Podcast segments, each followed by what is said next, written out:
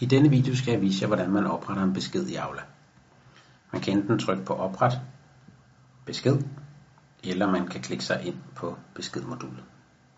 Så trykker man på opret besked, og så her skal jeg så skrive, hvem den her øh, besked skal være til. Der kan jeg enten skrive en, en gruppe, det kan være at skrive til en stue, eller jeg kan skrive til enkelte forældre, eller jeg kan skrive til enkelte medarbejdere for eksempel. I det her tilfælde så skal jeg skrive til min kollega, så jeg skriver hendes navn og klikker hende af. Hernede der skriver jeg så emnet for beskeden. Og jeg kan skrive en tekst. Og så har jeg muligheden for at vedhæfte en fil til den her besked. Hvis beskeden indeholder personfølsomme oplysninger, så markerer jeg som følsom.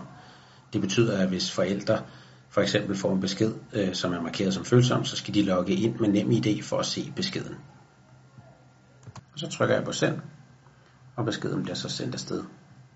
Herover der kan jeg se øh, alle mine beskedtråde, og, øh, og kan så følge med i, når, når Mette svarer, så vil der komme en markering af, at der er en, en ny øh, besked her.